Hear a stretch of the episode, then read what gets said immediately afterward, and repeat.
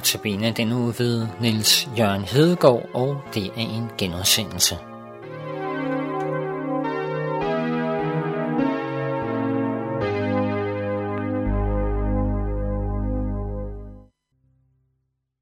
Hvis du lytter med til Notabene i den uge her, så, og var med til at lytte i aften, så var der noget om vejen. Det vil jeg også øh, tale lidt om her i aften. Og jeg har sat som en lille, lille bitte overskrift, der hedder Pilgrimsvejen det er blevet, hvad skal jeg sige, interessant eller populært for, for nogen. Måske både troende og ikke troende. Vejen, det er en fast begreb i vores hverdag. Når vi skal fra et sted til et andet, så kan vi ikke forestille os at være et sted, hvor der ingen vej er. Når du er på ferie og bor et øde sted, ja, så kan det være, at, at der ikke er, rigtig er noget vej. Men den situation, der ved vi, at det får ender. Vi skal finde vej på en eller anden måde.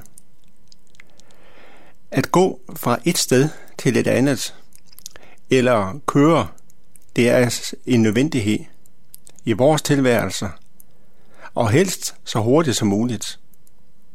Vi har simpelthen ikke tid i dag, på trods af, at vi kan køre, vi har mobiltelefoner, og mange forskellige ting, så skal vi nå endnu mere. En lidt anden måde at være på vej på, det er det, som er blevet en lille smule øh, ind populært, det her pilgrimsvandringen. Det vil sige at gå. Nogle de gør det der for at slappe af. Det er også godt nok.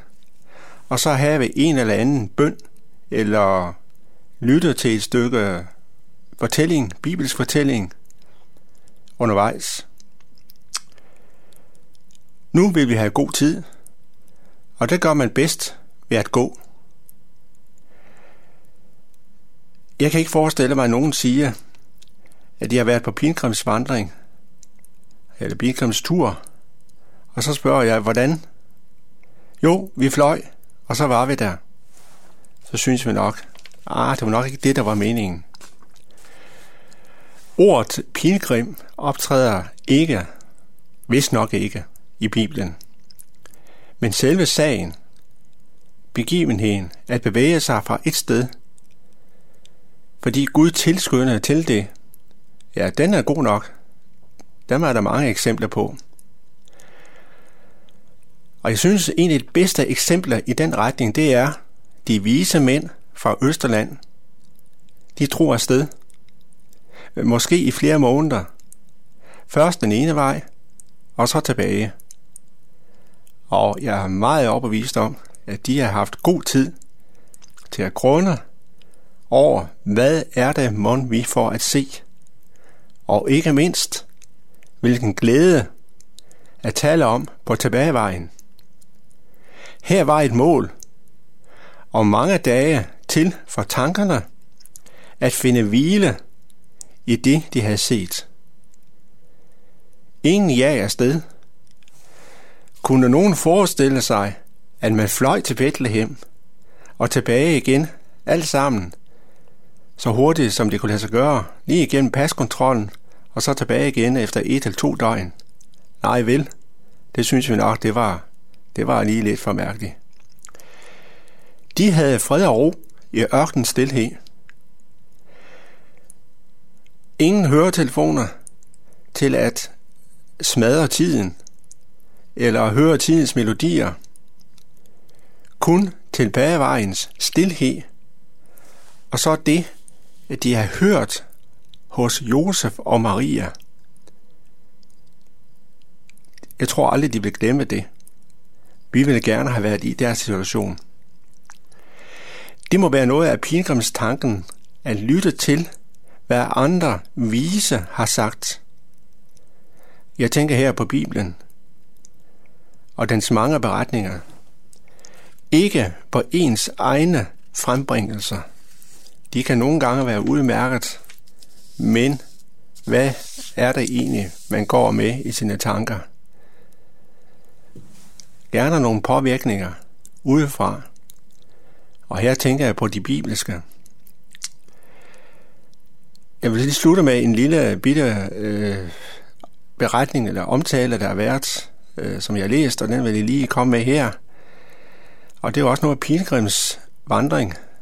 De unge har arrangeret en pilgrimsvandring langs med stranden kl. 24 en skøn sommeraften. Vi fik alle en fakkel, og det var vigtigt, at vi havde den tændt. Vi gik i en lang række. Nogle steder kunne I gå alene, andre steder var der masser af plads. Ruten var afmærket, og vi måtte ikke gå udenfor. Undervejs der kom der nogle personer klædt i sort, der pustede lyset ud, mens de viskede ord i vores ører. For eksempel ordene mismod, synd, bekymring, frygt og begær. Det er ting, der kan ryste os. Det er ting, der kan få os til at miste troen og tidligheden til Gud, og vil tage glæden fra os. Det var et billede på det onde, og det var uhyggeligt. Og det var trods alt midt om natten, fordi alt bliver mørkt. Den onde arbejder i dag, og det er desværre alt for tit, han han får det til at blive mørkt i os.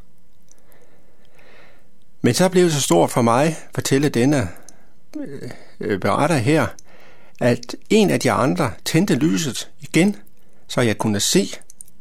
Det var et symbol på Jesus, der vil hjælpe os med at leve vort liv og tilgive os igen og igen, men også på, hvordan vi som mennesker kan hjælpe og lyse for hinanden.